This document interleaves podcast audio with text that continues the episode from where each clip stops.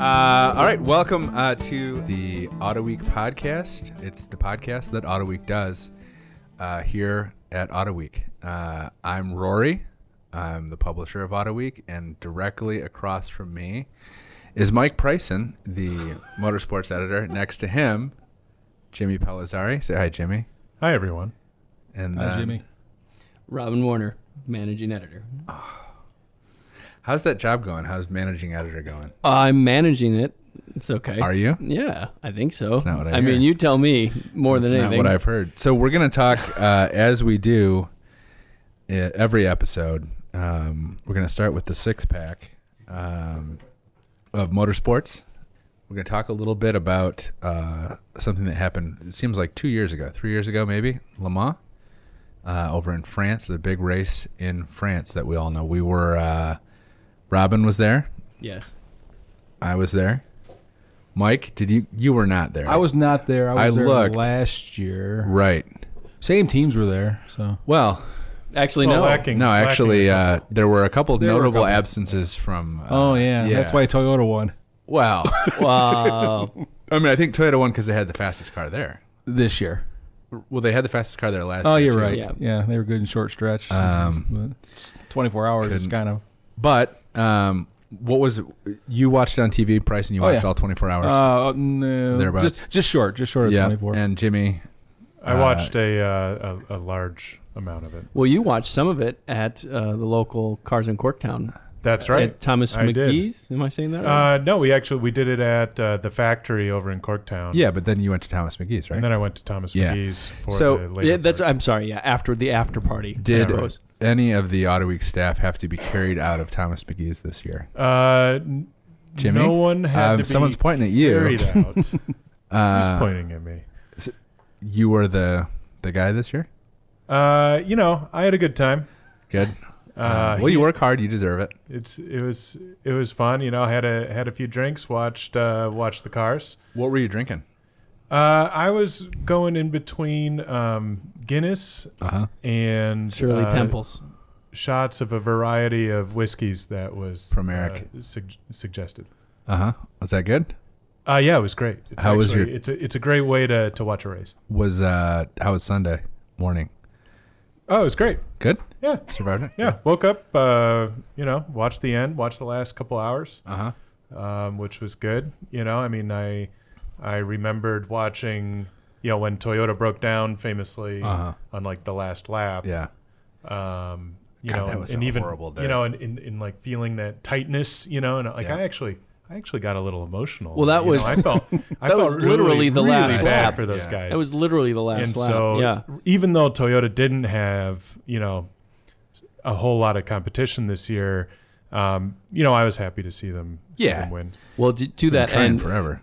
Toyota Toyota the winning car beat um, which was the number eight car beat the number seven car by two laps, but the leaning leaning leading car that's a The- word beat anyone that isn't a Toyota by twelve laps. They Uh-huh. basically had forty minutes on uh, the rest of the The next- competition. It was a very spread out race this year in every class. I mean the the LMP one class was very spread out.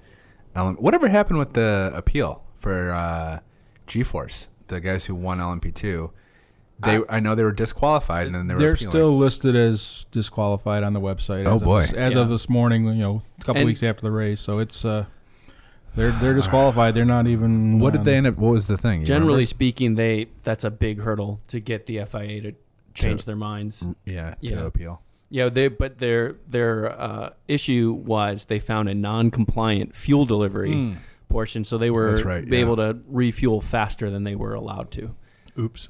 Oops, yeah, And and, I against the think they were saying no, that's not true. We weren't refueling faster, but you know, They But how did that, how was that discovered after the race? It probably. oh uh, yeah, post the, yeah post race scrutiny. That's Yeah. that's pretty common. But it, it seems strange. I mean, it was like you said, it was, uh, the way it sounded like it was the, the delivery of the fuel. Yeah. I mean, did they have to go test how fast the fuel, fuel was I, going am in? pretty sure. No, no, no. It was the part was non-compliant. So Yeah, they had there's like a- measurements for all these parts, and one of the parts didn't It was meet like the the, measurements. the yeah, neck or something was. Yeah, yeah. Yeah. Too flowy. So, but but the race itself, Hate that though, happens. Yeah. I I thought it was interesting. My neck is too flowy. Very common. Uh, what were you saying, Jimmy? So, Sorry. well, I just, you know, and we had kind of talked about it a little bit, but I thought the the race was interesting because it reminded me more of like a like when you think of like a classic Le Mans race, like those kinds of gaps between Right. winning cars or other cars Pretty common really yeah it was yeah. pretty common historically and really only in the last like 10 years or so is when you had those crazy you know door-to-door sprint races Yeah. between two or three teams from start to end and it kind of you know it- and i think that that kind of is taken away from the whole um, you know like you're there to sure you're there to beat the competitors and prove that your car is faster and more reliable you know at that competitive speed but at the end of the day, you know, it's still surviving those 24 hours. Mm-hmm. And I don't think that that really takes away from what Toyota accomplished too much. Well, Yeah, I- and you're surviving. I have to say, throw a number out here. You're surviving for over 24 hours while doing laps that is an average speed, an average speed above 150 miles an hour. so It's crazy fast. laps. You're saying Right. A, a single lap, the average speed of that lap is over 150 miles an hour. and that's a one um one time around the track that's considered a lap. Right. So if you do uh, the pole time of the Toyota, which was like three minutes 18 Yeah. seconds. So from the start, then you go all the way around. Yeah. You come right back to the come right back That's to where you were. Yeah, yeah, that's that's one. Then uh, you take that three minutes eighteen seconds and divide that by eight and a half miles, Oh, or on. eight and a half miles divided by that. And Now it's- hold on. it's a big fast number. Uh huh. Um, I I do. I mean, it, it was cool. This is my first time at Le Mans. Um, it was very very cool to see. Uh, the environment uh, is like nothing else I've ever experienced. Um, super crazy. Uh, you know, just a totally mind blowing. Something I'm still kind of trying to process. It did. Uh, you know, it, it did kind of feel like we missed uh, maybe a golden era. You know, like I missed uh, the Peugeot Audi battles. I missed the uh, Toyota Porsche battle uh, in that top class. Um, it, you know, this this was certainly like the least competitive Le Mans across all the classes. I think in recent years, probably in fifteen-ish years, maybe, um, or since since Audi ran by themselves. Certainly, Um, certainly in the hybrid era. and there just and there wasn't that you know even last year um, there was a great GT battle uh, between Aston and Corvette that came down to the final moments. This year, you know the RSRs, Porsche RSRs, just totally outclassed the field. Well, Um, that that was fascinating though because it's been a few years in a row that GTE Pro has been remarkable racing for Mm-hmm. 24 hours, and this time round, 911s seem to have a clear advantage over the rest Yeah. of the field. And you were with Porsche, and you said Yeah. you noticed a lot of work going on in the background. So they, it seemed like, um, well, obviously they brought ten cars. I think uh, they brought four in the GTE Pro and six AM cars were RSRs, and they're, they're all RSRs. So they were all um, the hot mid-engine 911. I think the they said the AM cars were carrying an extra ten pounds, and they were down ten horse or ten uh, kilos. So however much that is, 22 pounds. twenty-two pounds. Mm-hmm. I thought it was like four hundred pounds. 10 For 10 kilos? Yeah. No. Because when you see a kilo in other circuits, it's like a bale. You know, it's like a hay bale, like a. Right. Yeah. It's like a bigger uh, amount, yeah. but it's, I guess it's lighter. Right. It's 44 pounds, 10. It, I'm sorry, 22 pounds, 10 kilos. Twenty-two pounds. Okay. Yeah. Um. Th- thank you for. Uh, I'm glad you're here with the measurements today, Robin. Really, I'm I'm glad you're here to follow We- up with more we- questions. we need the them. visualizations Yeah. in, in hay. Is, is Yeah. what need, you know. um. Anyway, so What's heavier, a pound of hay or a kilo of hay? a kilo of hay. What's heavier? Hey, hey, come All on. right. Okay. uh, All All right. right.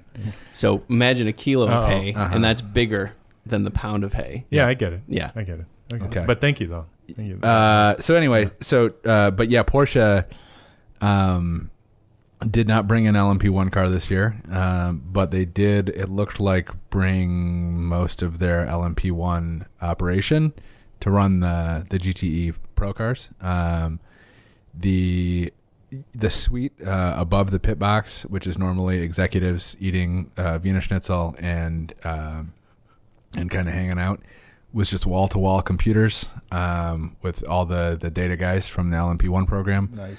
Um, I don't, you know, they came to win, and they they um, it's their 70th anniversary. They had their two um, Rothmans cigarette uh, livery car and the Pink Pig liveried car. Um, that's Rothman cigarettes. Uh, the choice in cigarettes for me, my one of my favorite brands. Uh, I smoke them. Uh, the wife smokes them. Kids smoke them. Uh, we all love them. Rothman cigarettes. How many packs a day is Marriott? Uh, she's about two and a half, I'd say. Okay, um, yeah. but she only weighs. She's about young, yeah, 20 that starting. sense, yeah. it's a solid starting. Um, but that was uh, and that's the the Rothman cigarette Porsche. yeah, that's correct. It's oh, uh, is that what it is? yeah. The Oh, okay. a lot of pe- there was some confusion because they they didn't have the Rothmans uh, typeface have- on. They it. left that sticker in the truck. Yeah, but it was one at home. definitely a cigarette livery that I noticed. Uh, made me really want to smoke the whole time. Um, I was there, but I didn't end up smoking much. I did uh, end up watching much of the race. Uh, I I did some walking around, got to see some things. Um, got up to the Porsche curves. I think next time I'd like to spend more time walking around in the woods. Um, but uh, I got to hang out with Hurley Haywood. Um, Derek Bell was there, and, and some of the the all time greats. Jacky Ickx was there, which is pretty. Jacky Ickx played a big role actually. You know, he was like Grand Marshal. He was at Yeah. the parade the day before. He was doing a lot of stuff. Yeah, he was. At one point, I was sitting in the suite, not to be a name dropper here, but uh, you know, you're sitting there talking to Hurley Haywood, and uh, Derek Bell's walking around, and Jacky Ickx is to your left, and Mark Webber's in there uh, in front of you. It, like it was a totally surreal situation for me as someone who's only watched Le Mans on TV. Did- you know what's you- so funny about that? I actually heard Mark Webber on a podcast the other day, and he was about- like, yeah. "It was so weird." He's like, "Rory Carroll Yeah. was there, Yeah, and yeah, he was talking." He's like, "I felt I was gonna place." I was going to say, did you feel like you know you were you were there with them, or you were no, just kind of uh, no, I didn't. I felt super out of place. super like kind of like it was like invisible? uh, all these people who have done stuff, and then there's just me. Are you sure they're not they're not the ones that were feeling out? No, the I'm place? I'm pretty sure. You- Yeah, okay. I'm pretty sure they were like, uh, "Who's yeah, this wow, asshole?" came in all the way from Detroit. Yeah, Yeah, or but- you'd be talking. Someone would come talk to Hurley, and they'd just keep looking at you like, "Who, who's this asshole?" like, uh, uh, it's a. It, you're right though. That looks big for a race driver. Le Mans is just a crazy huge place, and you know, I went, I went the other direction. I went from start finish, and I walked up past Dunlop curves Uh-huh. and onto the corner there too. Yeah, yeah, I went up there too. Uh, uh, Rotor Tetra, I think it is. Uh, or Tetra Ro- Rouge Tertre Rouge. Thank Yeah. you. That's much better. And or Rotor Tetra. You know, French people. I think in it's the, rotor. native. it's rotor uh, Tetris dialect. actually. Yeah. Yeah. No, but uh, Rotor Tetris. That's, and there was you know this huge outdoor concert stadium. There were full blown restaurants, like not stands, Yeah. but restaurants and big tents. yeah. Tons and tons of camping. I had a, I went to one of those restaurants. I tried to order a salad, and they're like, "We don't have any salads left." And I was like, "What do you have?" And they had this. Uh, this is, of course, in perfect French the, that I speak. Uh, uh, so the they were like, "We have these pork knuckles, you know, like a like a whole pork pig leg, just I baked. I don't know if it was baked or whatever, but it's just all fat and tendons and stuff. It was delicious. uh, but it was like But, you I know mean, that's what easily you like a to- pound of a leg. is- that's kind of what you want, like when it's two in the morning and you're wandering around a racetrack. Yeah. right? No, it Is, was uh, it was I mean it was I was trying to be responsible with the salad, but I'm glad it didn't work out. yeah. I still think about how We, uh, grisly that was. But I mean, it, around Le Mans, it- there's several farms. There's Uh-huh. countless amount of camping. There's a golf course. Yeah. and not like any motor speedway where there's a fuel holes of a golf course. No, there's an entire golf course, and that's just at the corner. Yeah. And you know, you have all these long places you can go, big long walks you can take, and you're only covering at best a quarter of the track. Yeah. And uh, you know, there's an airport just on the outside of it. Yeah, we flew right into there. Yeah, i- it's crazy how much you can do at one location just because of the sheer size of the place. Did you go up in a helicopter at all? I did. I did a lap of the track in a helicopter. I timed it, and it was roughly the same lap time that a GTA GTE AM can do. So we we were um we did the same thing. Helicopter cut corners, though. To be fair, Yeah, it was cheating. Um but the didn't take the chicanes. The the two things that blew my mind being in the helicopter uh was a being in a helicopter. No, uh looking down and seeing the length of the Mulsanne oh, it's crazy. Three point seven miles. It's absurd. And the fact that they used to run that without chicanes until is- pretty recently. Yeah. I mean, in a relative sense. is just fucking mind blowing. I mean, it's just like the idea of accelerating down that down that straight and like like you could get bored accelerating down that straight at 200 miles an hour. You could- Yeah. like it's like it's a long ass drive, and then um, the other thing was was coming onto the straight, and even with the chicanes, uh, the LMP2 cars were just running away from the helicopter, and like I'm sure the helicopter was not at like maximum speed or whatever, but like just running away. Yeah, Like, I mean, even the even the GTE AM cars. I mean, they're probably you're probably looking at um, super rough estimates here. Uh-huh. You know, 220 for the LMP ones, 190, 200 for the LMP twos, 175, 185 for the GTE cars. uh-huh. That's still way better than the helicopter. You do the helicopter maybe at 120 Yeah. at best. Yeah. That's still that Still a helicopter. You know, I mean, a I'm I'm insanely jealous of all of you for for going to that because, you know, like, I mean, growing up watching the race or the movie or whatever, Mm-hmm. the you know, like my idea of of like going to La, my perfect Le Mans would have been like rolling out of a camp, uh-huh.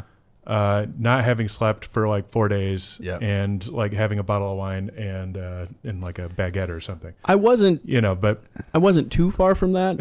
what I Oh yeah, what- you slept in a storage container. Yeah, I was I was basically in a storage container that was uh, divided into thirds, and I had this like eight foot by six foot foot cubby space Uh-huh. that was literally a fifteen minute walk from my bed to the start finish grandstand. cool. It was crazy. We stayed But, in uh, a, we stayed in the, the soccer stadium. That's Oh yeah, Oh, the- yeah, the soccer They stadium call it a there. football stadium. Oh, over oh, there. sorry. Yeah, well, What is that place called? I, I drove by it. Too. yeah, I don't remember, but but what they did was they turned all the the inside of that stadium, the all the suites and stuff, they Uh-huh. turned into cubbies, Yeah, and we all stayed in that. Uh, See, that was, that but was one of the other but just to get back to the the mulsanne straight Jealousy, really quick uh you know like we're looking at like the new cars and the speeds that they're hitting and talking about how crazy those are yeah. The old cars are And- faster. i mean what the fastest one was like 250 something like that I think 270 on the straight. 270 it was Yeah. the uh Oh. the french the one-off french car they basically just built the car just For the to, straight, just to yeah. go fast and then it broke but you know like imagining going down the straight at 235 240 245 in a car that's literally skating around on the road Yeah. is I mean that's just like that's what Le Mans means to me, you know, and it still carries over to today's racing though, you know, and and you know how you, you could be even with the chicanes, you know, because we know that if they took the chicanes out, they could 300 miles an hour. you know they could make those cars go Yeah. plenty fast. I'm sure it would completely change the way that they actually race the race, but um, you know just showing what an event that race is and what a cool thing it is for the drivers and the cars to be doing. You know, and I- I, and I think yeah. that's kind of what I was trying to get at with the with the lack of the door to door type stuff. Is that It's almost secondary to yeah, Yeah. exactly yeah. the, to the event. Um, 252 miles an hour. Uh, the Yeah. research department. And where were you on that one, Robin? With your facts and figures. 252. I was said pretty close. Yeah. But Rory, How did much you? is that in kilometers? 7,000 kilometers?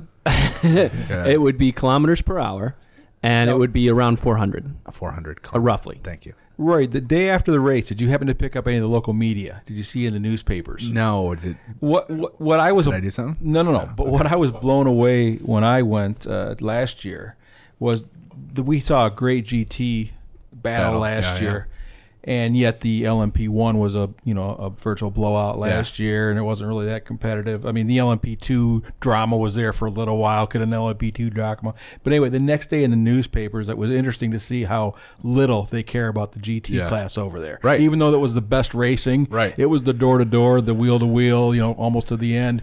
But the next day, you have to go to page three or four to find the little blurb on the oh, these guys won the GT Yeah, race. some and, other- and some- it was you know yet over here we went with the best races. You Yeah. know, we get c- caught up in that.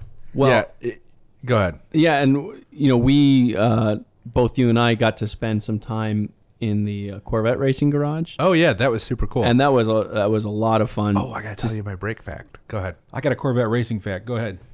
Okay, there's a fax line right over here. So it was really cool because it was not just being able to see them operate and all that kind of stuff, but it was so fascinating to see the difference between how closed and controlled Toyota was. Was they the did not let Yeah. anything slip no through photos. the cracks. No. Porsche was very Couldn't controlled. smoke in there. Yeah. But Corvette even- was not like, even the Rothman? "Yeah, come on in, whatever." And if things get really hectic around here, We'll if just something push bad, out happens, of the we'll way. we'll we'll, Yeah. we'll nudge you back a little bit. But I was in there at you know whatever it was, 6:30, 7 in the morning. I took video of a pit stop that they did, Mm-hmm. you know, and I was I don't know 15 feet away from the guys that were refueling in Mm-hmm. the car and checking it out, and it was just a completely different atmosphere, and it showed.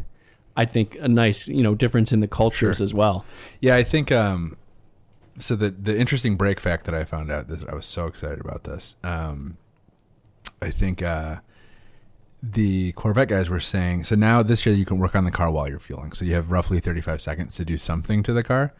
Uh, they figured out they can change the brakes, front brakes, the whole assembly, rotors, uh, calipers, the whole deal in 25 seconds. And I was like, how do you do that? Because Tin snips and baling wire. Yeah, well, you know, if you've done brakes before, that uh, you got to bleed bleed the brakes, and I was like, oh, how are they pressurized? Like, how is this happening? But what happens is the the whole thing, the rotor is a single unit, um, and the caliper is mounted to this rotor unit, uh, and it obviously pinches the the rotor.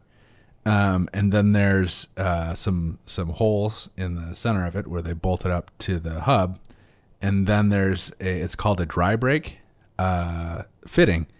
Yeah, we Uh, were looking at these. Uh, you can purchase them online. Yeah, uh, yeah, Yeah. yeah. Uh, which I, I recommend doing. Uh, no, it's a dry brake, and I guess they're used a lot in farm tractors too, um, where they unscrew and they're they're kind of self pressurized, but they don't allow any air to enter the system when you unscrew them, um, which is how they can change the brakes without bleeding them instantly. Porsche was doing the same thing. All the uh, looked like all the GT guys. So how how the did same thing? how does the brake system stay on the hub? Is it, is it the same five lugs that Yeah. hold the wheel in? Yeah, no, it's a different lugs. It's different. So you take the wheel off, bop, bop, bop, bop, bop, take the wheel off, and then you take four more, I think, uh, out of the center uh, for the brake assembly. But that was really cool, and that was like, that was something that's like such a great example of Le Mans tech and like Le Mans ingenuity, where it's like, um, you know, okay, we've got 35 seconds. What can we do that will improve the the Right. car in that 35 seconds? Um, really a neat innovation. I mean, obviously, like anyone, this is totally ridiculous. You would never need this on a street car because you change your brakes every five years or whatever. But anyone who's ever done a brake job, man, what a fantasy to be able to just like pull that whole thing off, unclip it, and clip it right Yeah. back on. Something I- tells I me sp- those would cost a little bit more than I standard care. rotors and I- Yeah, I Yeah. spent half a day in a waiting room watching a guy play around with my Yeah. brakes here a couple weeks ago. I was Yeah. like, "Yeah, give me, give me sign Gosh, up if for that only, stuff." if only I were at Le Mans, this would have been done in ten seconds. yeah. Yeah, and but you know, I think what you're talking about and those things, it just gives you a deeper understanding of how much is going into that race. And Yeah. you, you know, you see at the surface level, it's like, oh, the cars are going fast and whatever it goes on for 24 these hours. French But people. there's so much work that goes into it, and it's really incredible to see. And also, the Corvette racing guys, you know, that car is effectively unchanged since the 2014 season. Yeah, it's they said old old buggy. and you know the way it's that's what's really fascinating to me and at times frustrating is the whole balance of performance weight because uh, Porsche's car is pretty darn new, Aston Martin's car is brand new, and obviously the Ford GTS are pretty new, but uh, it's all about balance of performance because last year, as you said, it was Aston Martin versus the- Corvette, and that car was 15 years old. But the the Chevys got a little bit of a break this year. They were carrying a little bit less weight. They got a little bit more power. Um, but there was nothing. I don't think that you were going to do balance performance wise to get them up there with the RSRs this year. I mean, it was it was they were But the but the point is, you know, they could have. Yeah. I mean, they they could have if they wanted to. Um, but you know, part of it is you know trying to be fair to a certain extent. But then, as you said, if Porsche is literally bringing an army of engineers, Yeah. well, maybe that's not a good use of literally. They're bringing a lot of engineers. no, it engineers. was a literal army. I think that you know that that's really hard They to overcome. guns.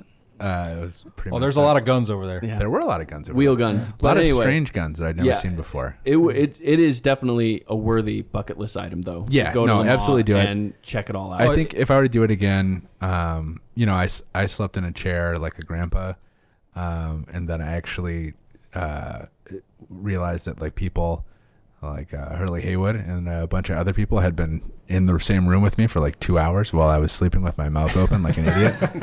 They're watching you drool Once, all once over again, they're going. It's okay. It's all right. It was- Rory. That's okay. He's not really one. He's not one of us. Yeah. Don't yeah, don't don't look at him. Don't uh, don't feed him anything.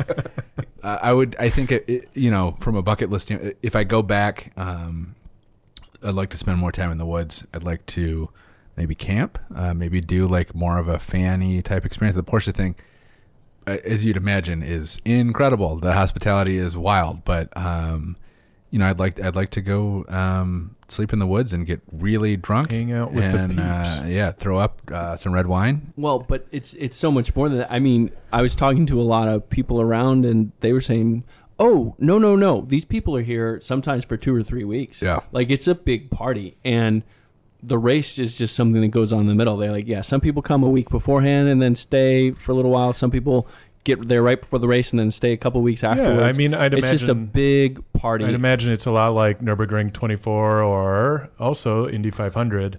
You know, where I mean, you've got the Coke lot where people are, you know, camping out and throwing up on one another for Uh-huh. you know a whole week ahead of the race and don't even know that there's a race car going on. But speaking of the Indy 500, Wait, Wait, what? we haven't talked about Fernando Alonso. Oh yeah, Jesus! All right, race. this is this Le Mans segment is dragging. It's going on for a while, but I will say, uh, to Jimmy's point, um, I was at uh, Indy last year when Fernando was there, and obviously changed the event. I think is a fair way to say it. People were. Uh, there were different people interested. We had what like uh, three hundred thousand people watch practice on Thursday or something like that. Well, he was rookie of the year when he didn't finish anywhere near Yeah. where the lead rookie finished. so that that was the story at Indy. It was very much the same situation at Le Mans. Um, there was everywhere he went, there was a massive crowd of people trying to like, and this I don't really understand, but they're like trying to like zoom in, you know, with the cell phone, trying to get like a really blurry picture of the guy. Like you can look up pictures, like uh, great pictures of the guy. He's got headshots on the whole thing if you just Google it. But Really? um, yeah, but everywhere it was just like, a, not even let me get a picture with Fernando, just let me get a picture of Fernando, like going about his business. It was really weird. Um, but definitely uh, was it was probably you know uh, and interesting that we're saving this for the last moments of the Le Mans segment to talk about, but um, was kind of the story, you know, like uh, when all the national news coverage that I saw of this um, was Fernando Alonso wins the wins Le Mans, which uh, you know that's kind of a interesting. well, they started on the writing those thing. headlines on you know a Yeah. week before. You know, it was Yeah, but they're like you know foregone. three other drivers in the car. Well, like, it's uh, funny. I was with I was with Toyota. That you were with Porsche. I was with Toyota. And Did you get to hang out with Fernando at all? oh yeah, that's I mean that's where I spent. He was in the cubby next door. Uh huh. And uh, what was amazing was there was so much uh, anticipation with Fernando being there. Of course, he got tons of attention leading up to it. But Fernando uh, tweeted or Instagrammed something like, so happy to be a part of the winning team like 15 minutes before the race was over. Uh huh. And everyone was like, no, no, no, no, no, no, no. like, did you watch the race last year? yeah. exactly. Yeah. And uh, so there was like seriously, I was you know being with Toyota when it was the white flag, and then yes, in fact, two cars did come through a few minutes later for the checkered flag. I mean, seriously, there was a palpable like sigh of relief. Yeah. and then the cheers came. It was really it was That kind was- of an you could see interesting it moment. watching TV. I mean, you know, like it, it was like watching the, everyone at Toyota. Like Exhale. you, you could start to watch some other teams start to like pat each other on the back and kind of you know, but the Yeah. Toyota guys were just like glued. all weekend to the screen. They just looked miserable. I mean, just like the whole operation. Everybody was serious. Everybody was super focused, but nobody looked happy. Nobody looked like. Uh, it- it was We're just out here having fun, guys. yeah. Right. It was No, no, like, no, definitely it not was that. like everybody was on pins and needles the entire weekend. Well, I mean, okay, so this was their seventh time in this modern era Yeah. because they'd been running since 2012, but this is like their, I don't know what the number is exactly, but like their 33rd attempt Yeah. at winning Le Mans. You know, they tried in the 90s, they tried earlier other times, and they've never been able to put it together. And this was the first time in decades that they've actually been able to pull this off. So speaking of, we're gonna do uh, one of my patented uh, transitions here. Uh, you ready for it? yes. So it's called a segue in the business. Um, but speaking of a team that has, uh, you know, come to Le Mans and uh, been been screwed out of winning in every conceivable way, um, we're going to talk a little bit about a team uh, that has had a tremendous amount of success at Le Mans. That's Team Joest, who's now running an IMSA with Mazda. Um, I think we just recently had some guys from the team in the office here Yes, we did. in our palatial podcast studio. We went to the um, Palatial Podcast Studio Annex. Ah, Actually, yeah. we were the Of the palatial one was booked. Yeah. Yep. Um, so we had an offsite with uh, the Team Joest guys. Uh, like I said, running Mazda's uh, DPI program in IMSA. Yeah, it was John Doonan and all four Oh, the big boss. IMSA drivers. Yeah. Yeah. It was great wow. show. So everybody great was kind of on their best behavior. great conversation. And of course, I've listened to this interview already, so I kind of know what's going to happen. I just don't want to give anything away. Um, but we're going to cut to that now. Uh, we're going to do a little, uh, and then we'll be back to talk in a second about uh, Graham. Uh, Graham Kozak. So, so Graham, Uh, just trying to figure out what What's the up deal with with. Graham is. Yeah. That's good. He's a hard guy to pin down. yeah. Yeah. So let's go to that interview.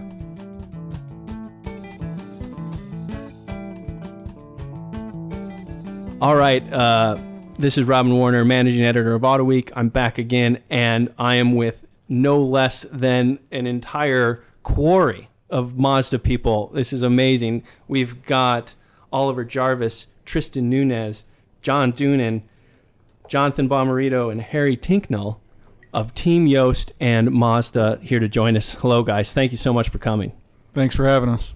Yeah, thank you. Pleasure to be here. Thank you. Thank you, everybody. Okay, so you guys are now part of Team Joest. Obviously, that's a team with some history. And you guys definitely made a splash by leaving Speed Source Racing and entering an, agreement with Team Joest. Can you can we start by talking a little bit about the impetus of that decision and why that all went down? Well, I think uh, in the end, Mazda goes racing to put our brand in a positive light for our fans. Um, Mazda goes racing to see drivers develop their careers uh, from the grassroots levels to the upper levels.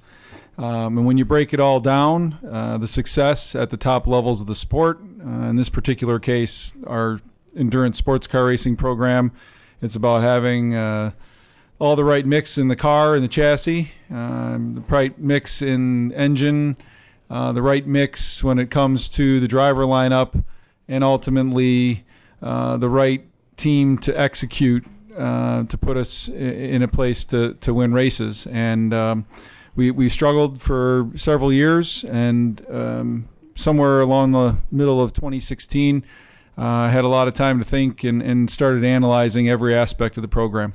And uh, when you get an opportunity to align yourself with uh, arguably the greatest of all time, uh, you don't pass up that chance. And so the chance to, to partner with uh, Mr. Joest and his organization, the people and the processes that they have in place was a very quick um, opportunity that came up and a quick decision uh, when we all sat together the very first time. There was a chemistry uh, from day one, and then um, we, we, we, we got into the planning process. And after the teams was set, we, we analyzed drivers. And uh, fortunately, we've got a mix of uh, the guys that have been with Mazda through those steps of their career, and then a mix of you know someone with with Team Joest experience and Ollie, and and someone that comes from our Multimatic relationship. So. Um, long-winded way of saying uh, you put all those pieces of the puzzle together, and uh, that Team Joest opportunity about a year ago, uh, we announced it uh, just a little over a little little over a year ago. It's um, it's been a great opportunity to to take this program to a new level. Now, I, you'll forgive me. I want to go back in time just a little bit once more. Mazda's endurance racing uh, career recently has been just fascinating. You know, I still have extremely fond memories of the 787B winning Le Mans.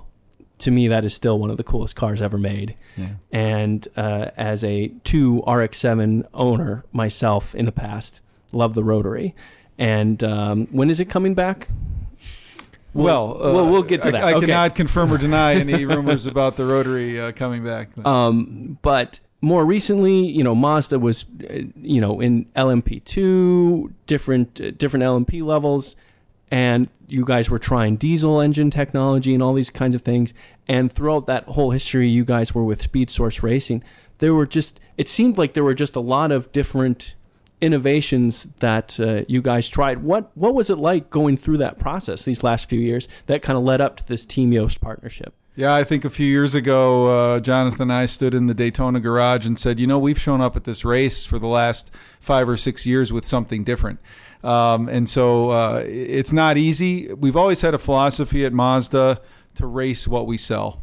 Um, so it certainly made sense when we were running the RX-8s uh, after the, the launch of the RX-8 in 2004. We ran those in the in what is now the Continental Tire Sports Car Challenge. We had great success there with Speed Source, which was a grassroots race team. Then we moved to the GT car you know, won Daytona in 08, won Daytona in 2010, um, had a terrific season in 2010. I think we brought home all the trophies that year from Rookie of the Year to team to driver to manufacturer. Um, then, as always, we sit with our executive team. We look at the product that's coming. Uh, diesel was in Mazda's plan with Skyactiv technology, um, a counterintuitive diesel that was very high compression and, and all the things that uh, our engineers on the road car side uh, do to make our cars fun to drive. Um, and, and, so that was the direction. Let's let's go make uh, the Skyactiv diesel work. Let's use it part of the launch. Um, the launch has been delayed for, for lots of reasons, but uh, it is now uh, upon us. So to be part of that, to, to do things on the racetrack that could potentially help improve the breed, that's always been part of our philosophy. Then it was, hey, let's take uh, this road car engine into the prototype category and ask it to do, you know, five times what it was designed to do in a road car. You know, he took a 155 horsepower road car engine, and at the end of the prototype, we were making 515 horsepower out of that little motor. So we're really proud of those projects. Uh, at the same time, uh, when it's all said and done, we go to the racetrack to win races. And I think that's what this transition's been about. All of those projects had a start and an end to them. But uh, this one has a start and uh, a very focused uh, uh, target, which is to stand on the top step of the podium uh, at each race, but also to win championships. So you've been with uh, Team Joest in the past, Oliver. That's right. What What is it like switching from Audi Team Joest to Mazda Team Joest? I think for myself, it was a very easy transition, and I think it's really been helped by the fact that you know, we have the Mazda guys here in, in Jonathan and Tristan. You know, we have Harry from Multimatic. So we brought, you know, the, all the fractions of the, the team together in, in different ways. But, uh, you know, it's great arriving at a new team and yet knowing all everybody. You know, they were all familiar faces. So the, the Mazda side was new to myself and Multimatic. But from the Joest guys, I, I know every single one of them nearly from, from my days at Audi. And, you know, it's great to be working with them again. There's a reason they're the best in the business and they've won everything. And it's you know they prepare fantastic cars, but it's the way they go about it and the the spirit and the the determination to win that makes them so successful. So to have that carry over from the Audi days to now, it's why I think we're all so confident that you know this this year, okay, we're, we're slowly building on results, but eventually we are going to be standing on the top step of the podium. And, you know, I think the, the project moving forward has so much potential to go on and win championships. So, uh, Jonathan, Tristan, you guys have been with Mazda for a while, and you guys, from the driver point of view, what's it been like going from Speed Source to Team Joest? Uh, for me, I mean, Ollie, uh, one word that really stood out was uh, spirit. I, the guys, the the crew, everybody involved with the Mazda Team Joest, they just um, they're just so focused and the passion to to win and compete is um, just really been an eye opener for me. Um, it's uh, it's very special to be a part of that, and um, you know it, it, makes you work harder your, yourself as a driver for, for a team and a crew like that that that want to work. I mean, there's no there's no complaining. There's there's no nothing. They they have a job. If they have to pull an all nighter, they get it done, and they are ready to race the next day, smiling and happy to do it. So um, that that transition has been uh, really fantastic to see, and you know it's. Um, you know, I had been with, with Mazda for a long time and with Speed Source for a long time, so it, it there always is that transition and a little bit of unknown and meeting new people and um, arguably the best in the business people. Um, and so there was a little bit of that transition, but they're just guys and they just want to go to the track and they're passionate about racing. And um, embraced us, you know, Tristan and I with open arms and uh, given us the tools to to get better with them, and so it's been awesome. So you guys were part of the hugging crew. Is that right, Tristan? yeah, yeah. Part of the, the big hugging crew for me. Um, no, the, the biggest thing for me, like Jonathan said, is the um, uh, the passion aspect aspect of it. You know, everyone um, they they touch upon the the small things that make a huge difference, like uh, you know, just you know, knowing what what a team is. You know, everyone here is, um, you know, within the first couple days of even just the drivers just getting to know, know each other, we just uh, formed a really close relationship. So, um, you know, I think I'm, I'm I'm very blessed to have been with with Mazda since I was 17. I can't believe John took a chance on me being that young in a factory program like that. Um, but you know, I, I kind of look at it those you know. And now what are you 18 and a half? Yeah. I'm still i'm still a young guy of the team 22 now but still you know got like a brain like a sponge. You know we have the some of the most talented people in motorsports some of the best drivers in the world. I mean i'm learning uh, so much every sing- single day from oliver jonathan harry. I mean these guys are just extremely fast and you know jonathan's got uh, so much experience, so much. I mean, he teaches me stuff about life every single day, let alone stuff in the race car. Um, but it's um, you know, it, has been a really humbling experience to, to have these these five years now. Um, you know, the first you know four years have been like a college experience. You know, learning a lot about just different parts of the program, engineering side. I'm pretty sure your college experience is actually more fun than uh, most people's college experience. I don't I, think finals I are could, quite the same for you. I, I could 100% agree with that. Um, but you know, not now. I'm now it's like being thrown in the real world. I've never been challenged um, like anything uh, in in my entire life. I mean, I've I've been pushed uh, to the max uh, from the beginning of the year till now, and it's um, you know I'm, I'm very fortunate to have had those those years with Speed Source and um, you know just getting the chance to learn everything I can uh, until this moment. It's really prepared me till now. That's great. Yeah, and now Harry, you you come from Multimatic. Multimatic's actually playing a really large role. It's really, in a lot of ways, a three-way partnership.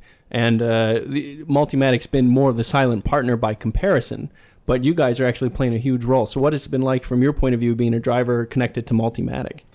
Yeah, it's been fantastic. I think um, you know since Multimatic overhauled the car sort of halfway through last season, you know, new aerodynamics, new cooling, new suspension. Uh, it's been uh, obviously you know massive updates, and these things take time to to work into the car, into the team. But we're really seeing the benefits of that now this season. I mean, we were very close to winning Sebring this year. We were on the second row in qualifying at uh, Long Beach and got the first podium at Mid Ohio. So I, I, you know, I'm really seeing that all those improvements are coming to fruition and uh, being able to have access to the Multimatic simulator. We go there before every race now and prepare. And you know, we're we're arriving at the track on Wednesday and we've already been in race mode for two days. So I think as drivers, it's invaluable their their help and assistance and you know, working with Multimatic guys across different programs, you you know people in the team, and you can. It's it's made my transition into the Mazda Team Joest program very easy in the same way that uh, you know Ollie knows more of the of the Joest guys, and and together we've just pulled all that experience together, and I think you know us four drivers and Spencer and Rene who come in for the long distance races. We've you know we've we've hit it off from the start, and uh, considering it's a brand new program, uh, new team running it, uh, you know it's amazing how quickly we've gelled, and uh, like I say, we're seeing results on the track now, and that those results are only going to get better. We've barely scratched the surface. Uh, well, you're you're talking about results. You mentioned the first uh, few races, and you know I, I I did notice you didn't mention Daytona. Um, I do wonder why. No, I actually don't. Um, part of it has been the ex- expectations were so high. You know, Mazda's been hungry for years, as you said, John. And Team Joest, obviously, they have what, 77 wins in the last four years? I mean, it's just like, I'm making numbers up because their reputation is that sterling. So, expectations were, you know, they were expecting uh, you guys to be on the top the podium right in the bat. You and Penske running away with it. Cadillac nowhere to be seen, and we've already had we've had a Nissan win, and we've had some Cadillac victories, and as you say, you've been building up. So there had to be high in, internal expectations as well. How's the learning curve been? You know, because you all you all talked about how great it is, and I think everyone else was expecting that.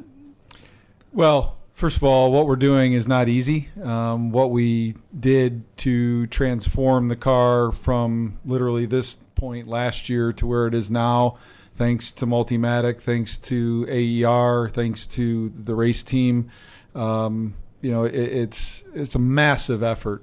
Uh, but yes, I told my staff and I told everybody in the program, you know, you think there was a spotlight on the program? Now there's LEDs on everybody. You know, it just was. Think of the Singapore Grand Prix night race. Yeah. yeah, it's about as you much know, lighting. so- exactly. And so you go into uh, the new season. We tested um, what 14 days, I think, at between Daytona, Sebring, and what we did in Europe. Um, then you show up at Daytona, high expectations. We go out for the first session. We're P1, and you know everyone's got this little spring in their step, and then literally Jonathan goes to roll off the grid, and the car won't go in gear. And then it was just this absolute snowball of things that we had not seen in all that testing. So, uh, was it pressure? Was it just by chance that those things happened? Um, we, we immediately got everybody together uh, afterwards. Uh, I, I called it, you know, the scenario for excellence and winning meeting, and we all flew to to London, Multimatic, the race team, the engine partner, myself, and we got a whiteboard out and went through all the issues. And I think what you saw at Sebring was a result of that.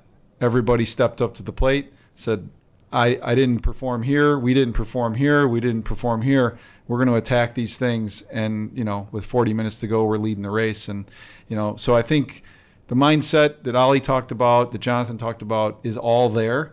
You just need to, to work through the challenges. And, um, you know, when that when that day comes and we do stand on the top step, it's going to be a culmination of all of those meetings, all of those emails, all those conference calls, and frankly, all the effort that people at SpeedSource put in. You know, it, this didn't happen overnight. Um, we'd had a lot of learnings over the last few years, and when that day comes, there's going to be a lot of people to thank because uh, you know it, it hasn't happened by just one individual. It's been a, a big process and a lot of people. Yeah, right. And you know, there was definitely a bit of Murphy's law going on at Daytona. It seemed. uh, I, you know, it's. I was, I was expecting, um, you know, a, a can of spring-loaded snakes to pop out somewhere in the middle, as uh, as the paint started peeling off or something. Um, and I wonder, was there an adjustment period between, from the Team Joest point of view, Audi has a different culture than Mazda, and it was there an adjustment period from that point of view? Yeah, I think that's a, a great point. I also think maybe heading into Daytona, outside expectations were slightly unrealistic and, and probably did a disservice to our competition because, you know, Joest are a fantastic team, but we're entering a championship, or they've entered a championship with great teams already there. You know, ESM run a, a great outfit with Scott Sharp. You know, you've got the Cadillacs with Wayne Taylor.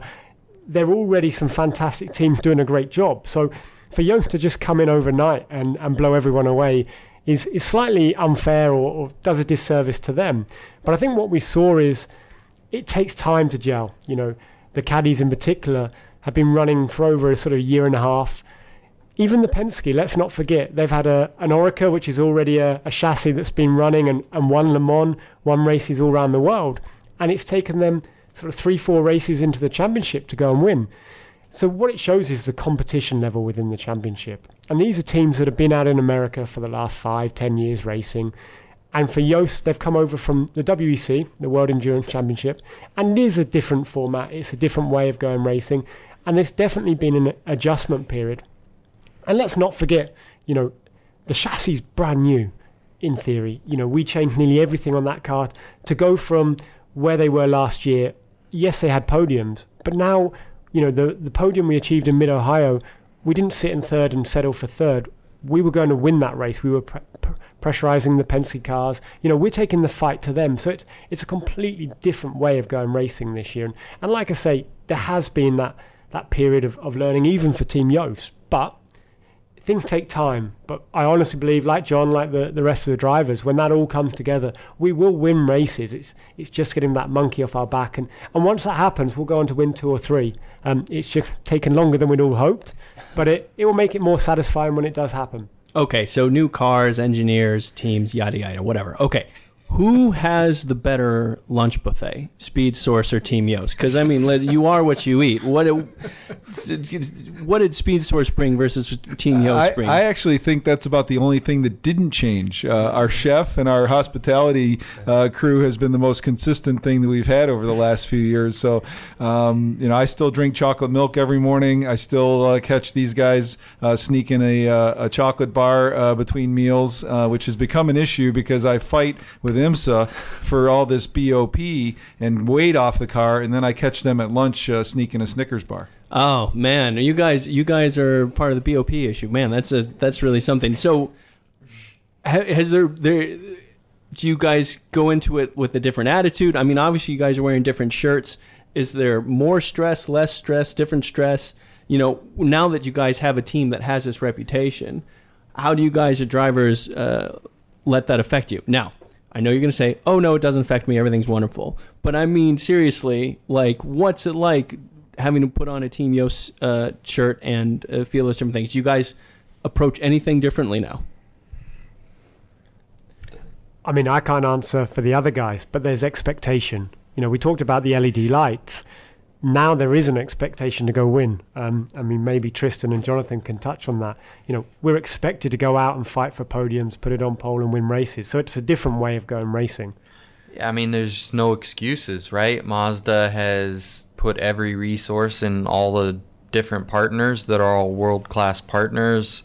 Um, you know, there's there's no excuses on any anybody's level anymore. The drivers, the teams, the engines, all of that. We just have everybody has to go out and perform in their given roles, and you know, there's a, I'm not going to say there's no pressure and it doesn't get to you. I mean, that's that's our job. That's our our business is um, you know, it's a high pressure performance based industry. So, you know, you have to go out there and perform and do your job or you know, the bottom line is they'll find somebody else who will do it, you know, who will do that job if you're not. So, it's definitely high pressure. Um, but we're competitive individuals and that that motivates you to work harder and be better at what you do.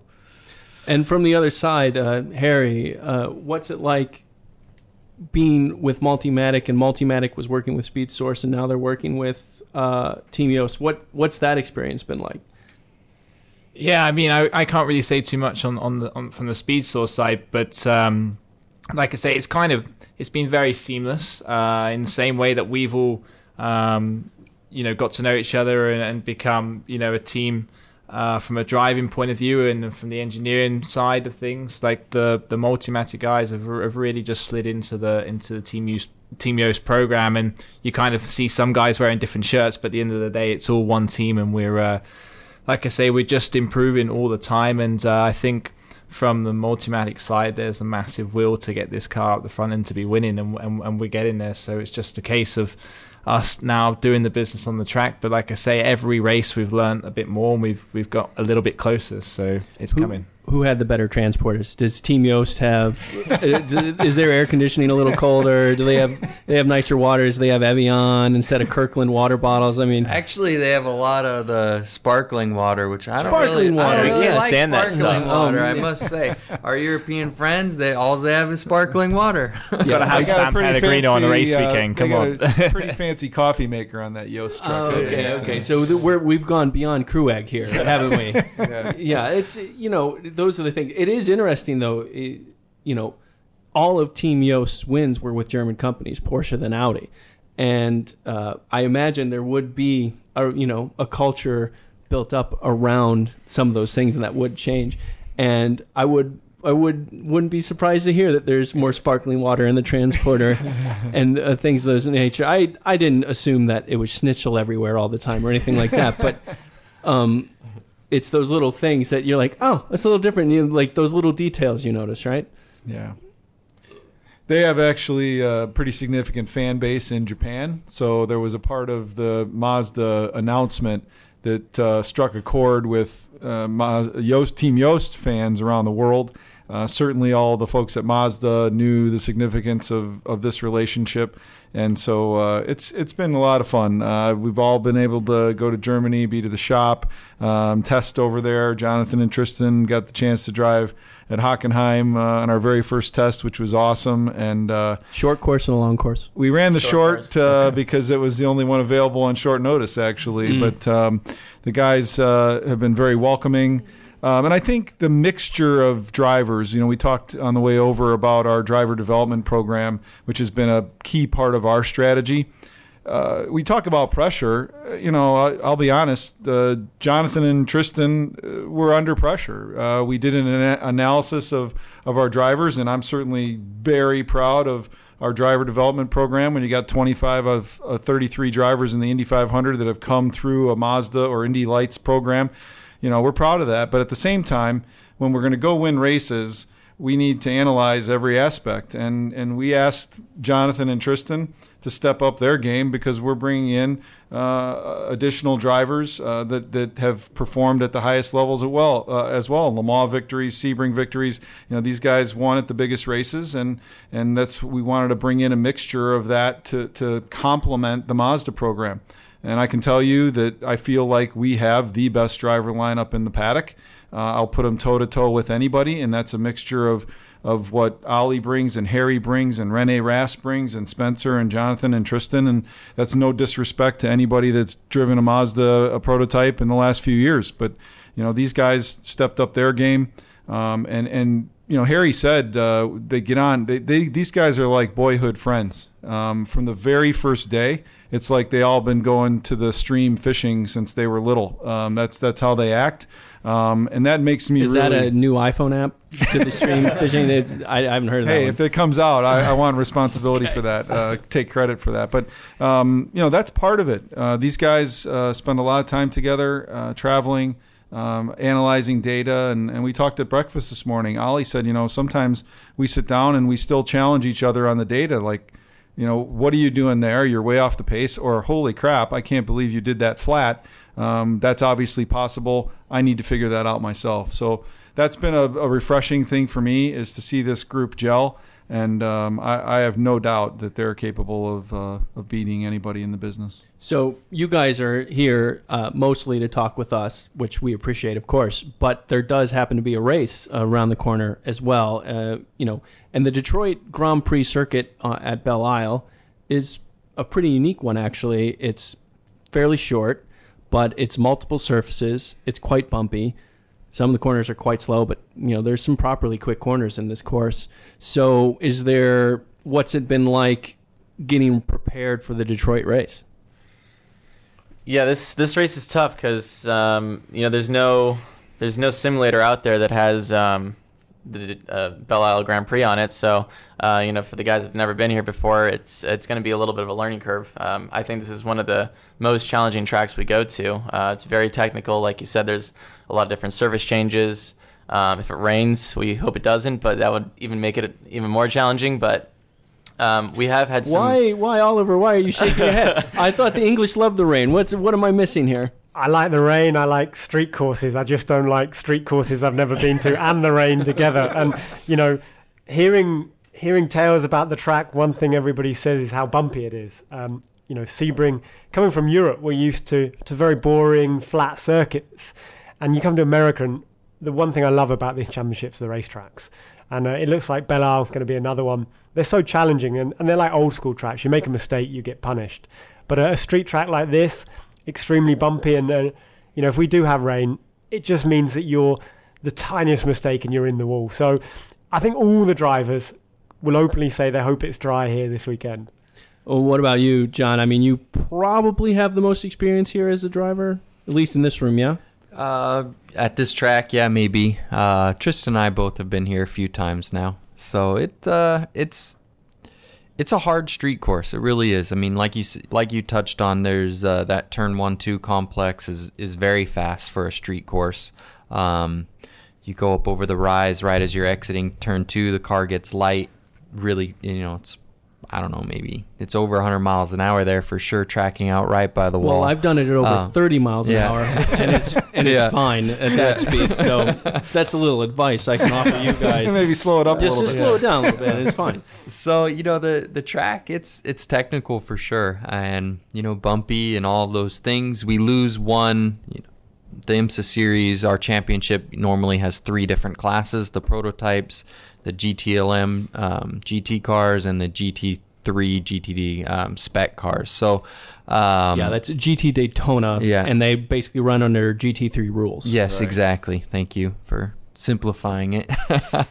and um, we GTLM won't be with us this weekend. All the, a lot of those cars are getting ready for Le Mans, and so that's why they don't run on this weekend with us. So we'll have a little bit less traffic to deal with, but it's still uh, it's still very hectic out there and a lot going on. Um, but uh, it's it's a fun one. I mean, it, it definitely is a hard race. It's only an hour and 40 minute race. Most of our races are two hours and 40 minutes. So it's an absolute sprint race. Um, you know, you still do it with two drivers, so you have to qualify well.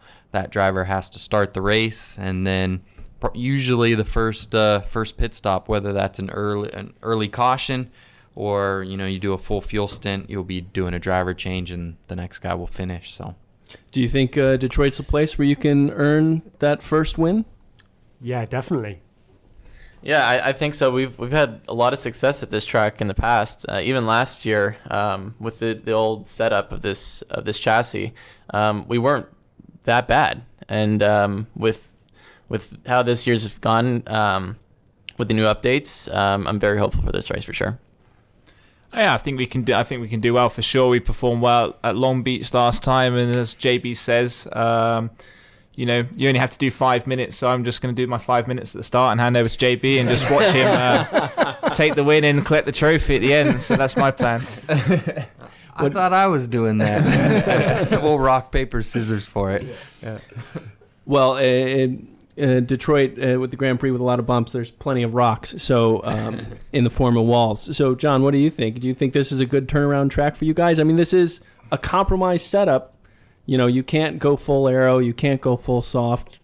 So there's a lot of challenges. And Yeah, it's Penske's it's- home track, effectively. For sure, there's two things about uh, Detroit. Roger and Bud Denker and, and them uh, have done a fantastic job with this event. So kudos to them. Uh, so this is about Penske and certainly about uh, the folks that live in the RenCen. But um, candidly, uh, I've been thinking about the day that we're going to win our first race for probably five years. And um, you know, I, the post race interview is already in my head. Um, I, this this is. Uh, Do you want to practice it now? well, Please feel no, free. I, I, I'd be jinxing ourselves, but uh, it's going to be an incredibly special moment. Well, Um, remember, as our producer said, we have no viewers, so there's nothing to worry about here. no one, no one would know.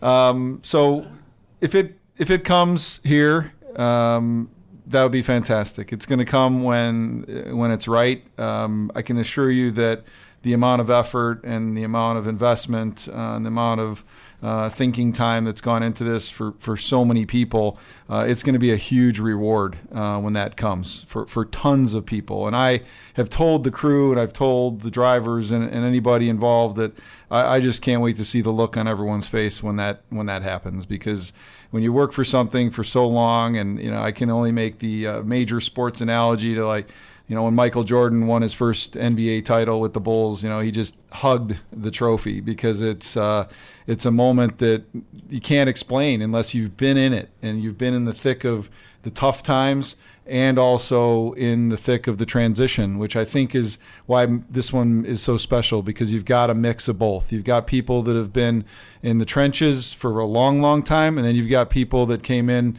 uh, as a, as a support to make it and take it to the next level. Um, so yeah, I think we can win in Detroit. Uh, I thought we could win at Mid Ohio, um, and I'm thinking every time we go out uh, for a session that we've got a chance uh, to put it uh, on the top of the the sheet, and um, we will win races and we will win championships uh, soon, and I hope uh, very often. Well, uh, just let me take a moment to tell you guys that you're a big part of why IMSA's become so exciting to watch. You know, you guys are taking this much more serious big track, high expectations, lots of lights shown on you at the exact same time that Cadillac's been really strong. Acura's doing some really big things.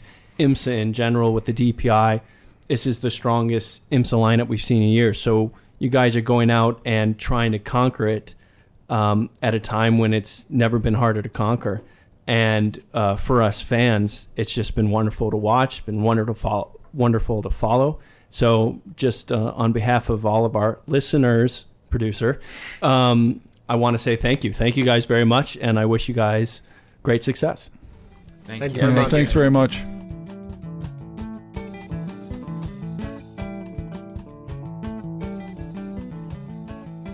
All right, so we're actually not talking about Graham. Uh, we're talking with Graham. I'm here now. Graham's here, uh, and uh, he has some things to say. Graham's actually uh, been thrown into kind of a chaotic time uh, by the loss of a Packard part. That may have never been on the car in To the begin with. first place, which raises a lot of real interesting questions about how I was able to do 75, 80 miles an hour in that thing. Which uh, which Then Packard we're clearly talking it's about? not that It's the 51. so the teal car. Yes. So it's uh it's got an Ultramatic transmission, which is two speeds with a lockup. Uh, And apparently the thing that puts it into lockup mode is just gone. Or it was never there. huh? Uh So you were going 75, 80 and in slipping second, in second gear. And slipping. No. Just turning the engine over at speeds that Packard engines were not meant to turn over apparently. I don't know. What does that run? Uh, eight, well, that's what I mean by RPM? slipping. You're not Yeah, yeah. fully locked up. Uh, the Well, gear isn't so- fully engaged. So what you're saying is it was yes, it was it was running like a torque converter automatic should have, but it didn't go into lockup mode. Uh-huh. So we're talking ten. Yeah, it's it's basically 10,000 RPM. picture an S2000 with Uh-huh. four extra cylinders. That's that's pretty much the Packard Flathead 8 right there. Yeah. but the torque multiplication had to be crazy for you. I, I, I, you were probably pulling some big stumps, right? Yeah. Well, I uh, we'll get into that some other time, but it's got a lot of torque. But yeah, I'm I'm kind of uh, trying to figure out what this piece looks like, so I can look in my garage to find it, so I can maybe go to the Packard meet without blowing up the engine. Packard meet, and that's this weekend. That's next week. Next week It's uh, in Columbus, Ohio. uh huh. Mm. So that, from what I understand, is kind of more of a party than a car event. Uh, there's a lot of kind of debauched, uh, kind of like uh, just a mess, like a Woodstock kind of yeah, deal. it's uh, it's a bunch of partiers with the car problem or whatever. Yeah. that's the Packard Club Right. motto. It's kind of like um, Does that mean it goes till 4:30 in the afternoon instead when, of just uh, four? all right. Let's not disparage the Packard Club. I'm not disparaging. I'm asking a question. It's very sensible.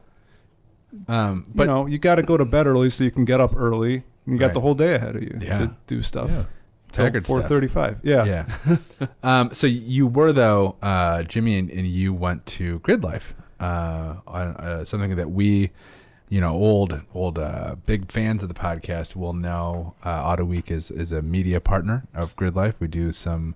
Um, some work with them. They uh, they do a little promotion for us, and and we uh, cover their stuff and um, and send sometimes Graham and Jimmy uh, to Gridlife. So what what was the environment like there? Well, that was the uh, South Haven one, right? Yeah, so it was the one of the two Gridlife festivals, which are, um, you know, there's they're multidimensional. There's Mhm. track activities, and then there's, uh, you know, like the music festival component of it. A lot like the Packard meet, Yeah, pretty much. if you think about it. Um, less less Glenn Miller, more uh, Sweater Beats, whoever that guy was.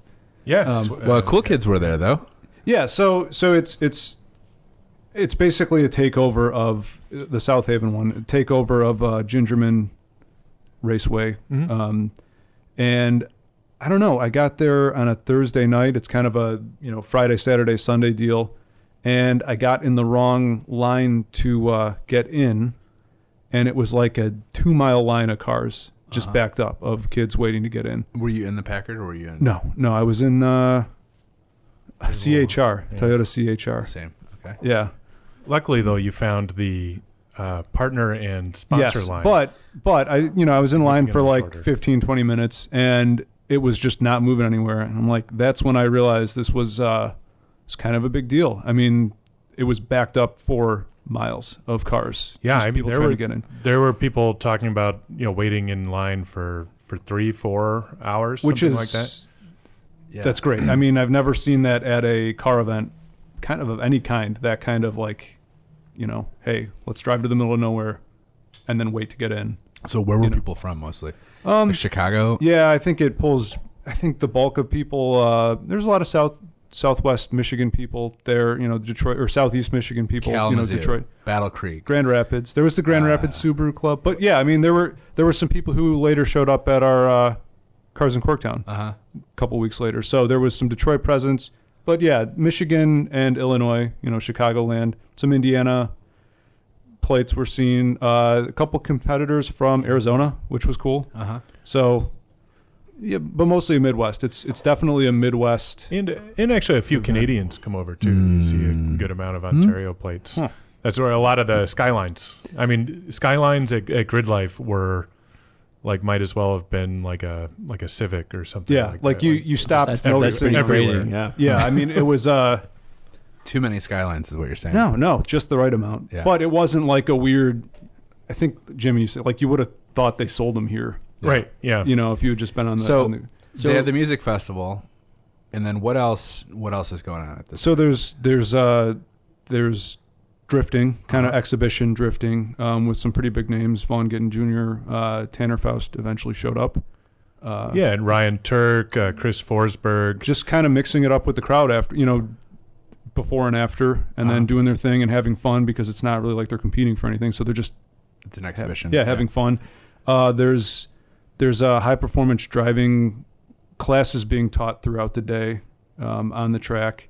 Bring your own car. yeah bring your own car um, different levels of, of that. And then uh, there's there's time attack which is i think that that's kind of that's yeah, kind of the signature part of it. Yeah, Um, so they they have their so there's the festival, right, which is all of those things plus uh, a a music festival component, and um, you know, and you've got food stands and vendors. vendors and all sorts of things, but um, they're generally the, the most of the track stuff that they do throughout the year is time attack and HPDE, um, which is high performance driving education.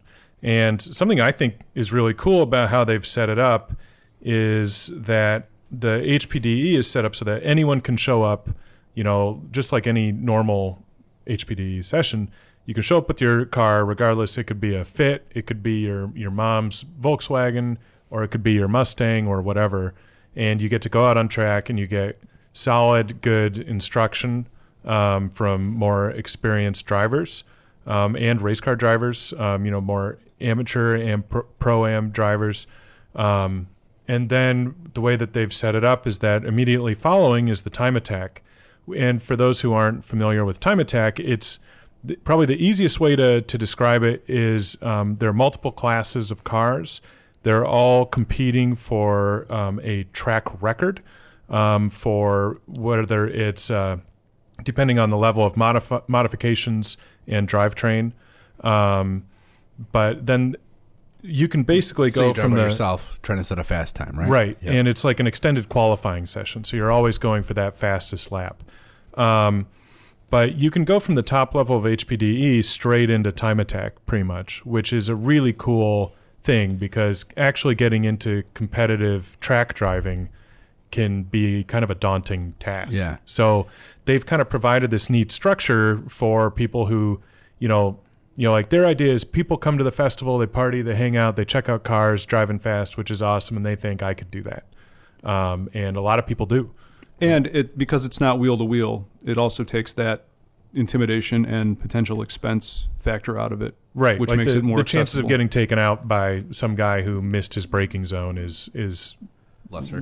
much much less. Yeah. But they, they kind of run these events throughout the day, so every every so often the drift cars come out, and then you know it's interspersed throughout the day. So there's always something interesting going on on track. It's always a different batch of cars, um, which has got to be fun for both the drivers and definitely the spectators, because there's there's always something interesting happening for the the, three day period. Well, either on the track or off the track. Do they Um, do the um the spec fit? Uh, They do. thing still. Yeah, Was they- that out there? do. Yeah, there were there were a, like a handful of Yeah, that seemed out there. super rad. You know, I was talking to one guy. He, you know, because um, you know we have Autoweek stickers on a lot of the cars, on the Time Attack cars, and he actually apologized to me. He was like, "Yeah, I'm sorry. Uh, I actually took my stickers off because I'm like the I live in a really small town, and I daily drive my Fit, and I kind of didn't want everyone to just, you know, think I'm I'm a guy with just a bunch of stickers on my car all the time. Yeah, that was that was the crazy thing about it to me, which I wasn't really expecting because people take this varying levels of seri- seriousness, but there's plenty of really serious contenders who are building out their cars for events like this, and a huge number of them had license plates on them. Mhm. You know, they were daily drivers or like at least regular drivers for a lot of people there. But de- definitely not trailer queens is no, what you're getting no. at. I mean, there were cars that were track only. There were cars you could, but probably wouldn't want to drive daily. But there were a lot of people for whom this was like, yeah, this is my regular driver. Yeah, and and I'm also of- tracking it. One of my uh, favorite drivers to watch is a guy named uh, Jackie Ding in the S2000. Mm-hmm. Um, and he, I think he runs in like the street or the street modified class. Um, but I mean, I when I went to my first event down at Mid Ohio, you know, I sent you a picture of him driving down the highway Yeah. with his S2000 and like a tiny little tire trailer stuck, you know, stuck to the back of the car. So, and he drives that car really fast, and it's it's cool to see. Um, it's cool to see people putting that kind of commitment in, and it's also worth mentioning that like you know, when they talk about track records, um, the actual production car track record was completely crushed Yeah, on that Thursday, by three seconds. So just that just before I so got that- You're talking about at Gingerman. at Gingerman, Yeah, yeah, It was uh, Will uh, Young, yep the uh, in his Honda Canadian Civic. driver, vibrant Civic with you know the full on aero dive. Oh yeah, I, mean, this is production car is um, is a uh, loose term. Loose term. He said Previous uh, record holder, I think, was Jake Lingaman. yeah. no, it was uh, so, the, so the Viper record was crushed by about twenty seconds. Yeah, uh, Well, there was a, a, on, on, at the at the old configuration Gingerman. So Gingerman has an extension that was added to it a few years ago. The old configuration had a track record that definitely was not broken because that was Adrian Fernandez in an Indy car, and he and he did a lap not much over a minute. It was like a minute seven or tell him to get back there. Mhm. Yeah. Yeah. Well, this was so th- they broke the production car, and that was Ace the the Viper ACR, um, and they beat that by three seconds. So it It's was crazy. like a one twenty three point six or some, Yeah. something like that. Yeah, which running- is really cool. running Very his impressive. backup engine. Yeah, which running was it a mere 700 horsepower. Uh, but yeah, I think the the the wild thing for me is, especially somebody who's more used to the uh, Packard meet style events, was uh, you know, you hear about like oh Bonneville back in the day, or like what SCCA racing was like, or you know, when everybody who was doing it was young and had a lot of energy. Um, and I imagine this is probably the closest we're going to see. Like this is that energy. Granted, the cars are different, uh, but that energy and then the uh, nights of like partying, getting up after waking up in the middle of a field, and then doing it again for a couple days because this is like your scene and you're totally into it, and everybody around you is into it. Like I, I love the energy there. Um, And how many people would you say were there? I couldn't get an actual number, but like between eight and Thousands. ten thousand. Yeah. Yeah, wow. Um, yeah, they said basically Probably more people than live in South Haven. Yeah, they've been doing Uh, it comfortably I for think. five years, and it's basically doubled in size every year. Wow. And now they're kind of bumping up, or probably at the limit of what South Haven or Gingerman can accommodate, um, as evidenced by the massive lines to get in. But Uh-huh. I mean, it, it's one of those things where you go and okay, even though the music isn't really like that's not what I listen to normally. Mm-hmm. It's not the cars I'm into normally Mm-hmm. it's one of those things where you go and you're like, they get it, they understand, they they figured it out. Why it didn't happen earlier, I don't know. Um, a couple of the guys from Arizona I was talking to are like, yeah, we go to drift events and stuff locally, but there's nothing like this, even on the West Coast, which kind of blows me away. Like the the organizers really hit on something, and uh, yeah, I'd love to see it grow. It, it's cool. Yeah, and I, th- I think one of the things too is that you know, like my perception of it, you know, for the last few years was kind of like you know, it's more the party than the Yeah. than the racetrack, and you know, going there, like even the people deep into the party zone, you know, are are just as deep- knowledgeable and car they're just as deep into the race. are yeah. totally into it, and they know you know what turbo a certain Subaru is running, or you know like different tires and like what track tires. they Did you see any like, that. uh, exotic uh, vape technology there? We, we saw a variety Oh, of vapes. there was um, but there we were did some see pretty impressive rigs. But I we would did see say. what one I, I thought you were going to say exotic cars. No, I'm uh, And- vape pens. I like figured that. out that like, okay, so everybody, you know, there's the whole like vape Subaru connection. Uh huh. People like to mod their Subarus, Yep. and what is a vape but It's kind a of like cigarette that you can mod? right. That's it's perfect. It's Yeah. like, you know, you get to build it out exactly how you want. I think like I, it's, it was a stupid realization, but I think there might actually be something to that. like it's like people get really into building out their vape rigs Yeah. and whatever. That's cool. There was a lot of that though. I did Like think it they probably kinda- they probably didn't need smoke machines at the Yeah. at the Yeah. party. On, I mean, there were just like plumes of weird cotton I'm candy a, smelling I don't know if I said this earlier, but I'm a Rothmans guy, like uh, Rothmans cigarettes. So the vape thing has kind of eluded me so far. But Yeah. I thought it was like as we were having the discussion uh, about like how it's kind of like the the stories you hear about the old school SCCA and stuff. You know, we're we're like completely covered in a giant vape plume or cloud or whatever. And you know, I was thinking, you know, I I don't think that the the SCCA meets in the '60s smelled like cotton candy. Yeah, they were You they know. were uh, smoking that ditchweed. That Yeah, yeah. back in those days, it just smoked like a whole joint, Huffing not gonna hide it all. nitromethane. Yeah, yeah. Um, Different set of smells. Same Yeah. same vibe. Same uh, So- spirit. uh, okay, Graham. Let me put it to you like this. Put you on the spot here a little bit. Sure. So cost is equal. You have uh, the opportunity to go to a Gridlife event uh, or a Packard Club meet. At the same time, you can't go to both. What are you doing? I mean, so I've never managed to make it to a Packard Club meet, Uh huh. and I might not again if I can't find this part that may have never been on my car. Right, because this could be the last one. Yeah, it could be. Um, Well, I'm just since I've never gone, I gotta go to a. Pa- I gotta go to at least one Packard Club meet. It's eluded me. Um, But so if you make a different decision in your life, if you uh, if you would choose the Gridlife thing now, there are events you can get to this year, correct? There are remaining events this year that you could go to. yeah, I'd I'd go. There's Uh, uh, this is not a hypothetical. I'm Gridlife South. when I'm saying Gridlife. lead. This is a lead. Gridlife South in Atlanta, at Road Atlanta, is August 24th and 25th. which is a Uh, yeah. fantastic racetrack, by the way. Yeah. Right. So- and, It's a and I mean, talk about talk about stepping it up too and growing. Right. You know, from Gingerman. You know, Mid Ohio's a big track, but you know, you look at Gingerman It's or club track, yeah. You know, they're Yeah. club tracks. And I mean, now Atlanta's. I think this is going to be its third year. So, I'm, I'm, you know, that's going to be a big growth. Is there a spot people can learn more about Gridlife?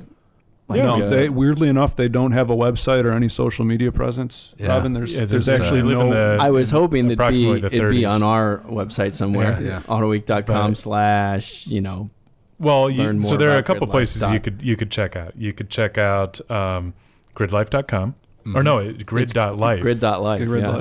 um, or you can check them out on Facebook. And also, if you're curious about Time Attack, um, you can check out all of their results and event coverage on autoweek.com. That's good. But I will say, everybody I saw there, including the like few guys who are over 40, 45, who stood Also out. wanted there were a a few, Packard but like- but they stood out like Yeah. like wow, there's a there's like an adult here. Uh, everybody was having a good time. Like I talked to a guy who's like, yeah, my son dragged me to this. I'm more used to like going to the Indy 500, but I'm definitely coming back and bringing friends because this is awesome. And he was like, you know, videotaping or videotaping. He was Yeah, that- taking videos of it on his Packard phone and uh, like sending it to his wife at during the drifting. Yeah, and just I think like I am picturing a handy cam over his shoulder, it- though. It's just kind of, but just to kind of close it out, you know. But it's, I was talking to one of the organizers, you know, and they're all total diehard track track rats, um, and uh, you know, but it, I was kind of talking about how you know I had had certain perceptions going into it.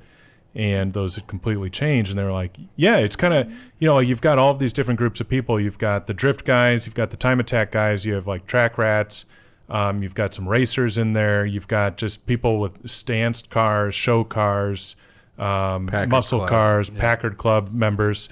Um, represent, man. yeah, and everyone is still just having a, a good old a good old time, even in the depths of the party zone. You know, it was still uh, especially in the depths. Yeah, they were. you know they're Yeah. definitely having a good time, but everyone's just kind of happy to be there and ha- happy to be hanging around cars and talking it's talking good. cars. It makes you feel good. Um, It does make you feel good. Yeah. Yeah. it's So, uh, nice. real quick to finish up, uh, we have a, a segment at the end that you may uh, remember from previous episodes. The the car review segment. Uh, this year, uh, this time we have Robin, who drove uh, a couple of cars. He drove the Project Eight uh, Jaguar, The Jaguar XESV Project 8. uh huh, Project Eight, and then you drove the 488 Pista. Yeah. Um, any good? yes. Okay. Uh, that wraps it up. So uh, thank you for joining us for episode number 32. Um, like and subscribe. No, Robin, uh, I'll give you some time to. I thought you're just not going to jump in there. No, I'll yeah, he was giving it to you. Yeah. I, I was kind of curious to how see you maybe. Gonna, yeah. So Project 8, that's the XE, right? With the big motor. Yeah. So Hot rod. it's just this bonkers Jag. They're only building 300 of them. Uh-huh. And Sold out? No. Really? You can still get them. How They're much? 188.5. Yeah, it's out of my range. and uh, guesstimating here, but we're expecting about 75 of the 300 they built to come to the U.S. uh huh. or not even the U.S. So there's North still time, America. though. There's still time you could get one. there, you can still get one. Uh, Uh-huh. You know, so check your pennies. Uh, maybe run through your couch, but Uh, Lightstream, uh, Lightstream financing, right? Graham? yeah, it's Financing for almost anything. Yeah. It's uh, it's 600 horsepower. Well, 592 horsepower. Mhm. uh, 600 metric horsepower, supercharged 5 liter V8, all wheel drive, 8 speed automatic, but it is all geared towards just being crazy good on the track. So, you know, big carbon uh, ceramic brakes, uh, Michelin Sp- Pilot Sport Cup 2 tires, Uh-huh. a big wing on the back, a real splitter re- uh, in front. Um, pretty cool. It looks, it definitely looks cool. Yeah. It's got that interesting front end treatment with like the holes instead Uh-huh. of the big, like Yeah. the little like speed holes almost. Yeah. Right. It almost looks like a cheese grater in, Oh, in yeah. front. I'm and sure Ian Callum would be really Yeah, happy to that, hear you that say really, that. yeah. I was just gonna say that Don't really sell it. got me Yeah. uh, really going. Well, a Well, lot of but you times know, I'll like look at a- a car and I'll be like- like, "Oh man, I wish this looked more like a cheese grater." Well, this you're saying. But no, this, I mean, this car, I mean, some people you know, really like grading. Ian cheese. Obviously had something to do with it, but this car really was, Ian had to take a back seat, and this is what the engineers wanted. Uh-huh. And so, really, if you want to complain about design, you talk to the engineers, which I'm sure a lot of people would be happy to And- complain to engineers and- about and then design. They don't care. I don't. but, yeah, I don't yeah, make a habit of talking to engineers. They, If I can avoid it. um, you're but the only one I talk to. I know, and and begrudgingly at that. Uh, the uh, everything that went into the car is just kind of focused on making it, you know, a real driving machine type of thing.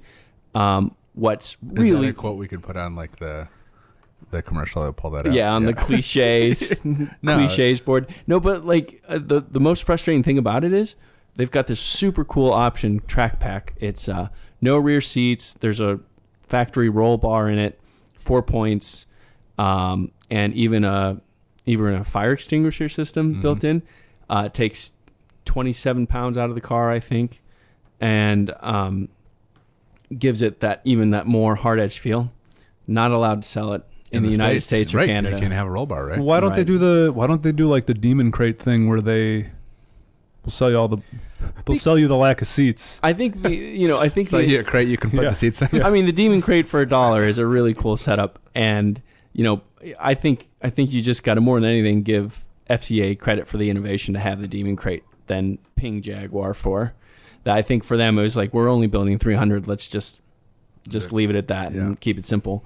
But yeah, it's a great car to drive on track. It's you know it's totally different than the Project Seven. The Project Seven was more like a hey, look at our parts bin thing we did and we made this beautiful car, you know, a little more special. When this one was, no, we gave engineers time and money to make something because the XE platform, the the chassis that it's on is is their like newest and stiffest. Yeah. So It's pretty good. yeah, it's it's it's a lot of fun. The um, Ferrari was You I were mean- over in uh, Maranello then. I was in Maranello, drove Fiorano. Uh-huh. I mean, did all First the time.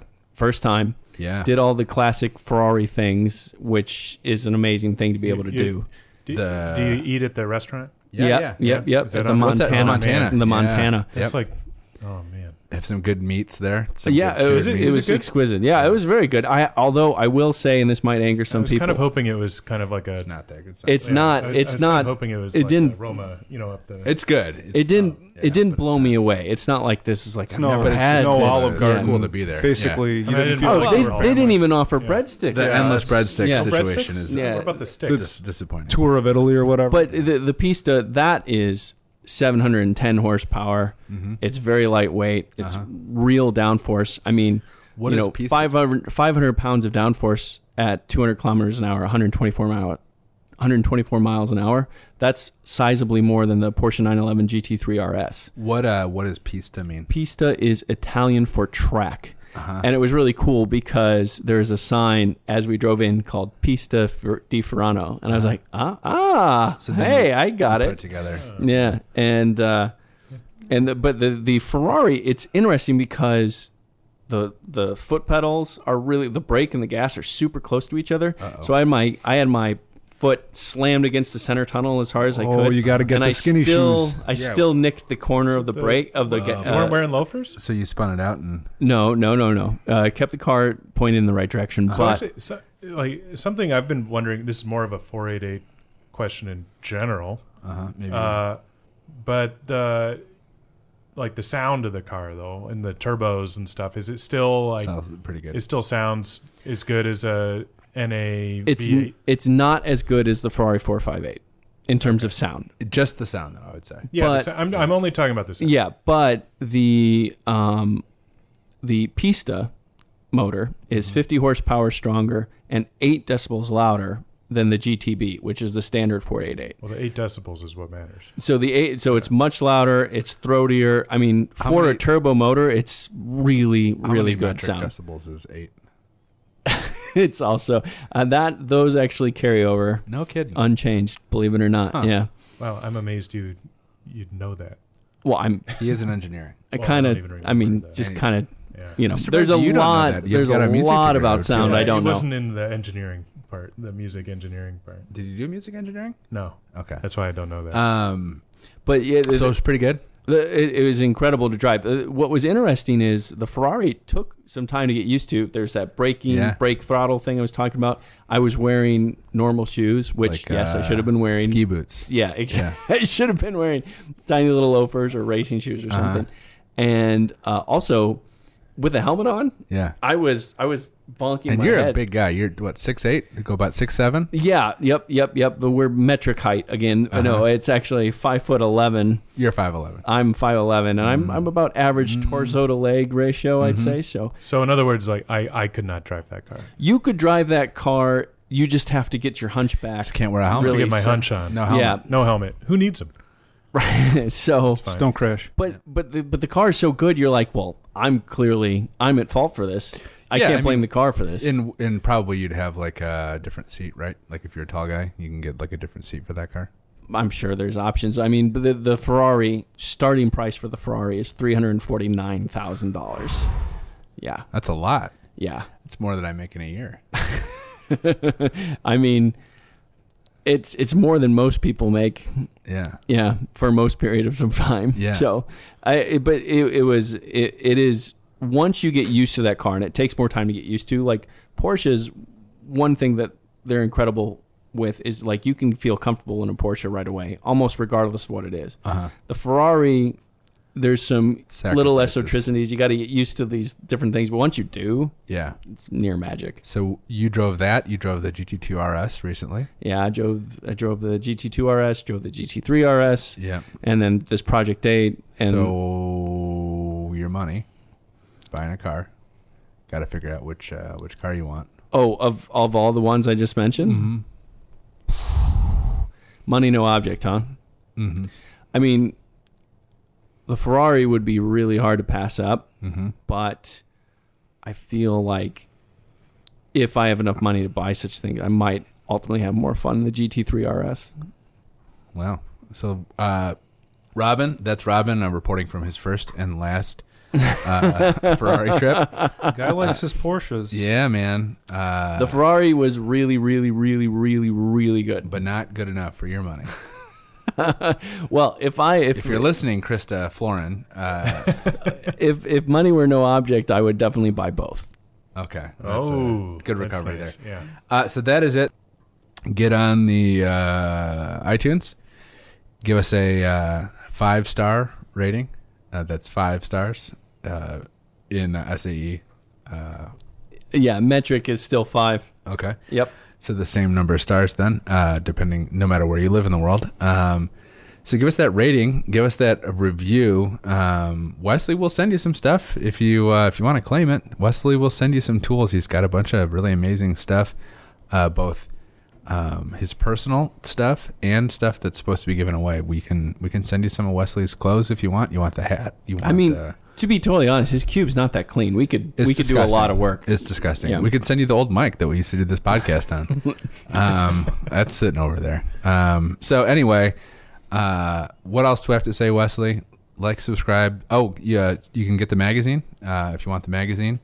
You can go to the website, leave mean comments uh, on anything that we wrote. Um, 60th anniversary issue coming up. yeah, Ooh, that's a shit. big Why didn't we talk about that? That's next podcast. Okay, next podcast, you're gonna have to join us right here because we're gonna talk about the 60th uh, anniversary issue of Autoweek. 60 years, a six zero. That's um, that's a long time, folks, and there's gonna be a lot of really great stuff in that magazine.